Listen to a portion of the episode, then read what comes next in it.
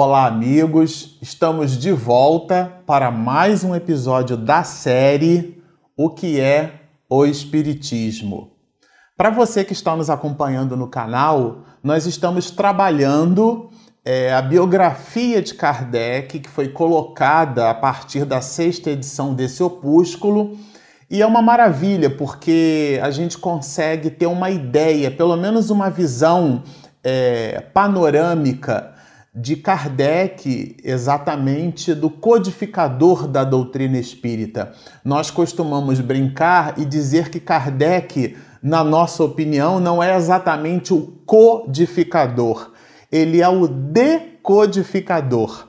Hoje, no século XXI, nos dias de hoje, né, sobretudo nesses movimentos das redes mundiais de computadores, nós podemos encontrar uma palavra que a gente chama de criptografia, que é a característica por sobre a qual algoritmos de computação é, é, capturam uma mensagem e encriptam esta mensagem, isto é, colocam um código nela e através desse código essa mensagem ela fica obfuscada, trafega pela rede mundial de computadores e quando chega no destino, é, o destino, o computador no destino, possuidor daquela mesma chave, vamos dizer assim, ele seria capaz de decriptar a mensagem, isto é, voltar a mensagem que estaria então trafegada de maneira obfuscada e fazer essa tradução.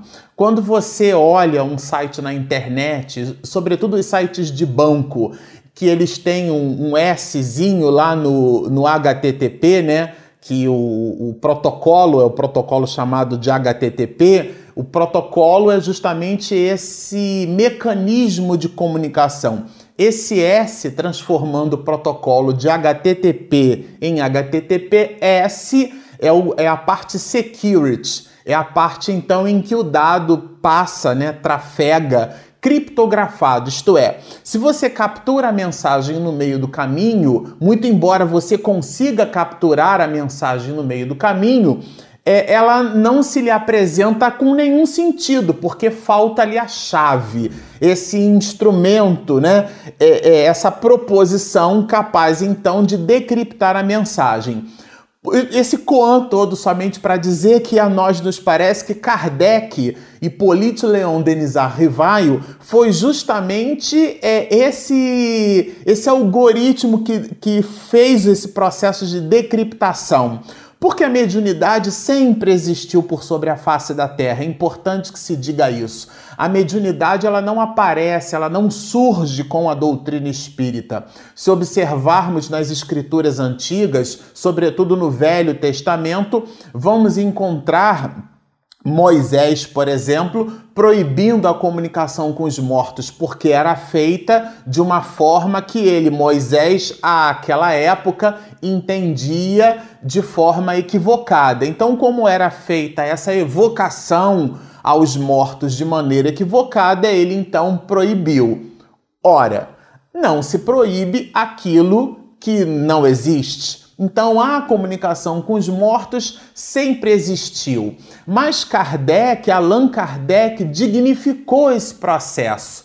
E é com o advento da doutrina espírita, que é de verdade Cristo de volta, é, é que nós então é, saímos do maravilhoso e do sobrenatural e entendemos, como nos diz Camille Flammarion né, em Deus da Natureza, nada é sobrenatural porque nada está sobre a natureza. Sendo a natureza uma das formas da manifestação de Deus por sobre nós, é, tudo parte dos desígnios divinos. Então, aqueles fenômenos que nós não compreendemos, porque visitam a nossa ignorância, não são sobrenaturais. Existem fenômenos da natureza que explicam aquele fenômeno é aquele fato, mas que nós ainda não os compreendemos. E o que Kardec fez foi esse processo de decriptografia, porque a humanidade via a mensagem passando no exemplo que demos, né? E capturávamos trechos daquelas informações, mas elas se nos apresentavam sem nenhum sentido. E o que ele fez foi decriptografar codificar, né? Na, na linguagem, é uma brincadeira que a gente faz, mas ele não codificou, ele não pôs código, porque já estava codificado. O que ele fez foi um processo de decriptografia, isto é, tornou clara a mensagem para nós. E a análise da biografia de Kardec dentro dessa obra, o que é o Espiritismo, dá peso, força e sentido ao próprio codificador.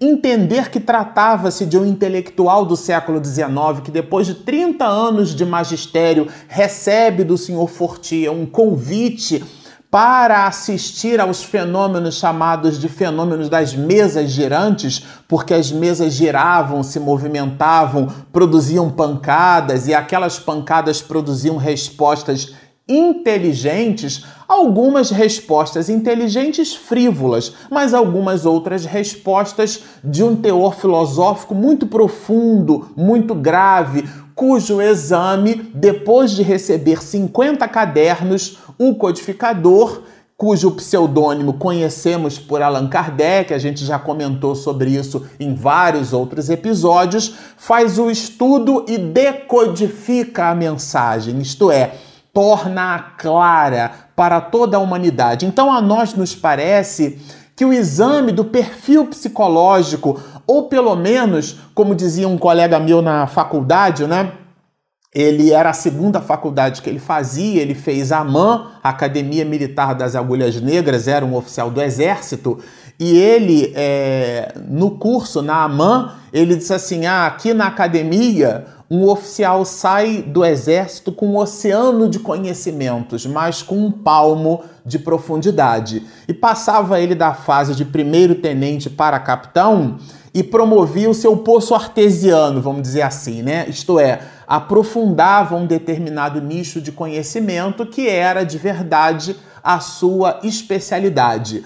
Então, aqui a gente não vai ter exatamente uma visão profunda de todo o perfil psicológico de Kardec, é, mas teremos esse oceano de conhecimentos a respeito dessa figura augusta, magnânima, que recebeu do alto a missão de decodificar aquilo que hoje conhecemos de forma reta, correta, ainda que com algumas falhas de interpretação da nossa parte no que diz respeito à mediunidade e, sobretudo, as consequências morais decorrentes desse entendimento que a gente vai ver aqui.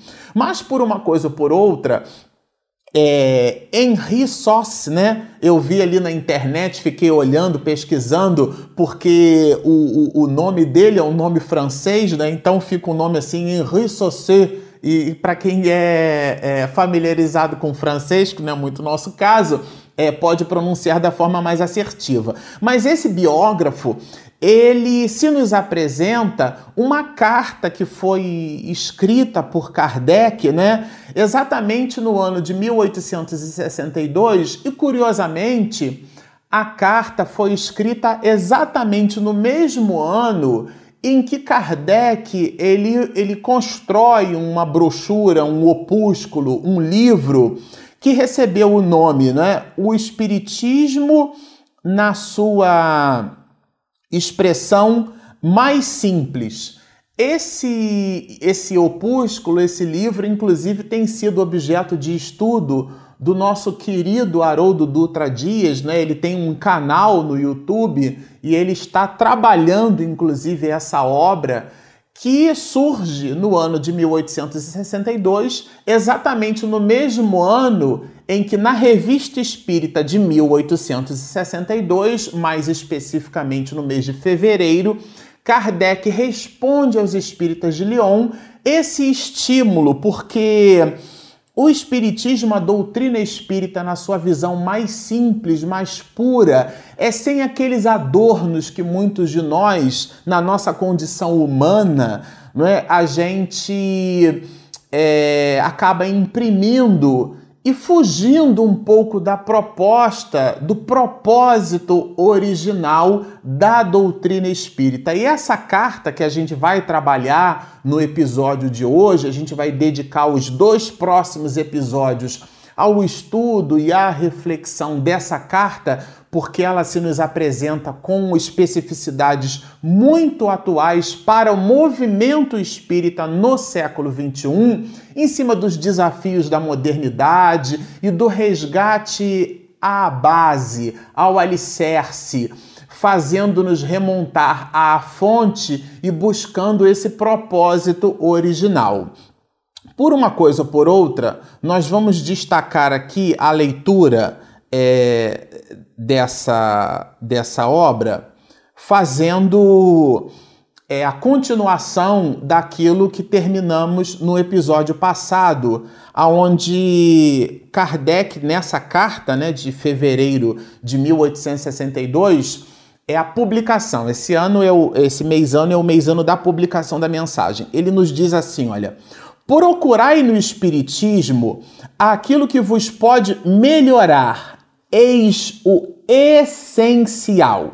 Bom, curiosamente falando, nós fomos buscar no dicionário né, o que seria exatamente o essencial. E o essencial é aquilo que é imprescindível muito necessário. Muito, gente, é um advérbio de intensidade, né? O que não pode ser deixado de lado ou ignorado. E aqui a gente colheu no dicionário um exemplo. O essencial para uma mãe são os filhos. Então, para a respiração, o essencial é o oxigênio. Então, o essencial é aquilo que não nos pode faltar. Bom, no exame da doutrina espírita, e inclusive é nesse opúsculo que é o Espiritismo que Kardec se nos apresenta a bandeira do Espiritismo com um lema, né? Fora da caridade não há salvação. Essa poderia ser interpretada como sendo o elemento essencial que nos diz aqui o codificador. Mas ele continua, olha. Quando os homens forem melhores, as reformas sociais verdadeiramente úteis, porque tem as falsas, né? Serão uma consequência natural. Então, a sociedade com uma movimentação melhor. Eu me lembro no ano, no ano de 2010 ou 2011, né? Nós estávamos fora do país a trabalho, ali na, na Califórnia, na Quarta Avenida e de repente, eram umas 10, 10 e meia da noite, eh, nós passamos por um mendigo, um homem de rua, e ele comia um, um, uma espécie de um hambúrguer, né, cheio de, de papel ali envolto, com, uma, com muito gosto, devia estar com muita fome, e comia. E quando nós é, é, nós passamos um pelo outro, né, na mesma direção, mas em sentido contrário, um papel caiu no chão e era um objeto caindo no chão, a gente naturalmente se voltou para ver aquele objeto caindo, um movimento quase que instintivo. E eu percebi quando o mendigo parou, porque ele também percebeu que o papel caíra no chão, ele olhou para o papel no chão, olhou para mim, abaixou, fez um movimento, pegou o papel que tinha caído no chão, amassou e jogou na primeira lixeira um pouco à nossa frente é, aquele papel que ele havia catado.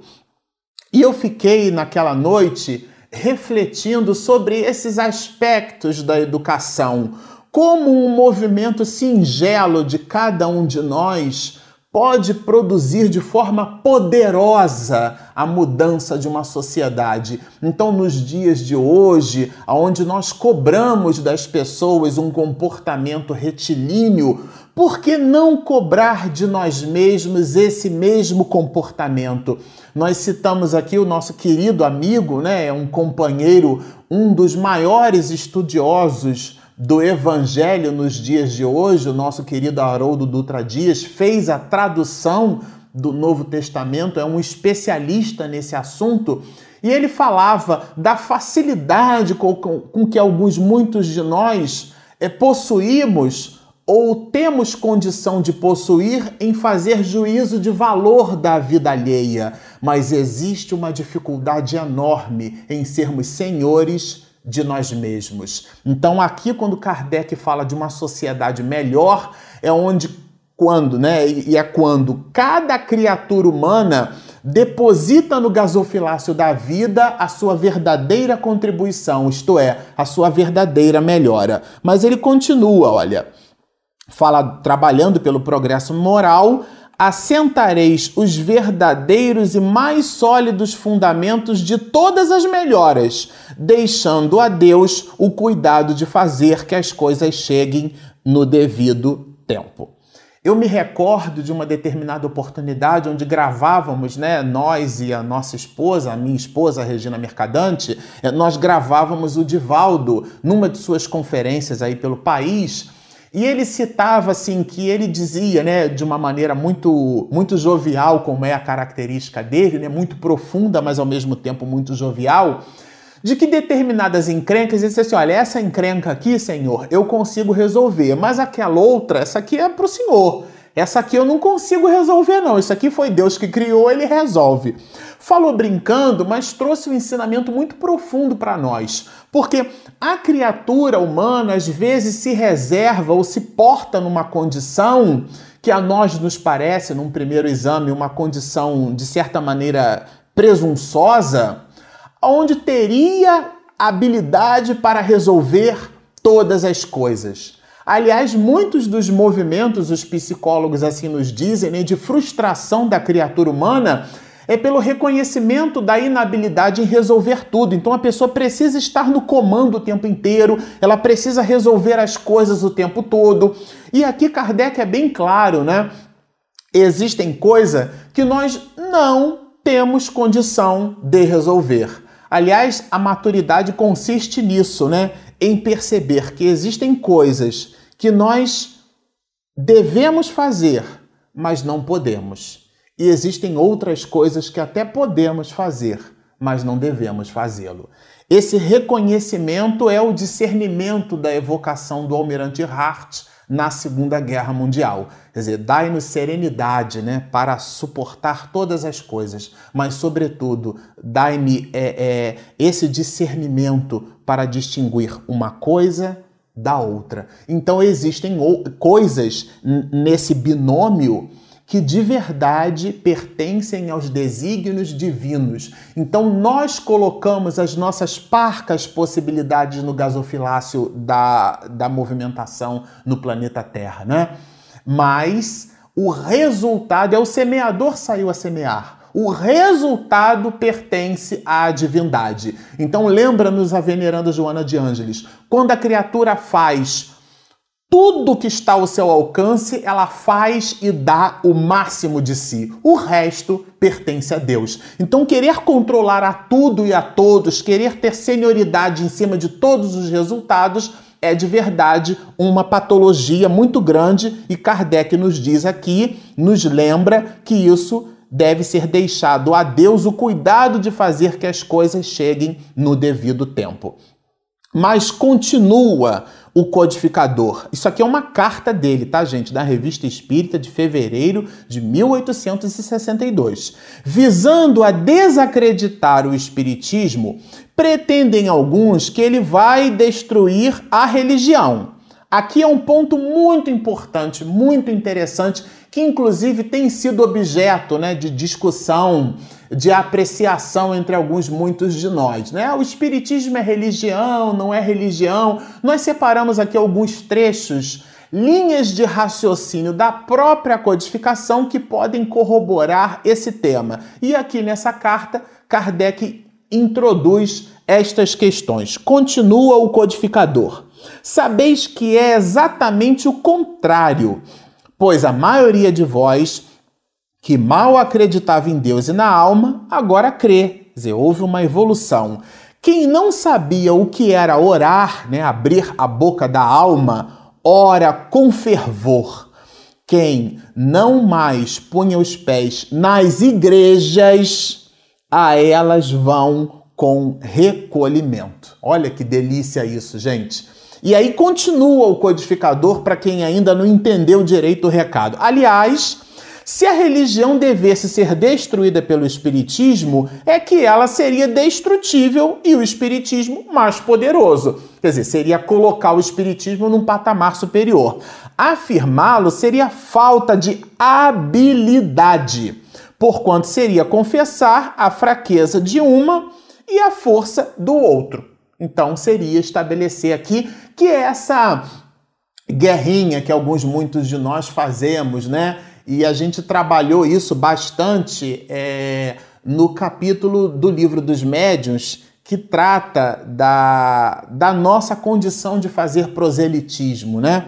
É, existem alguns episódios dentro desse canal no estudo da série O Livro dos Médiuns que a gente trabalha com alguma profundidade essas reflexões. Mas o codificador continua. O Espiritismo é uma doutrina moral que fortalece os sentimentos religiosos em geral e se aplica a todas as religiões. Então, se você está nos assistindo e você tinha alguma dúvida, aqui é o próprio codificador dizendo do tema. Se aplica a todas as religiões. E continua ele mais, olha.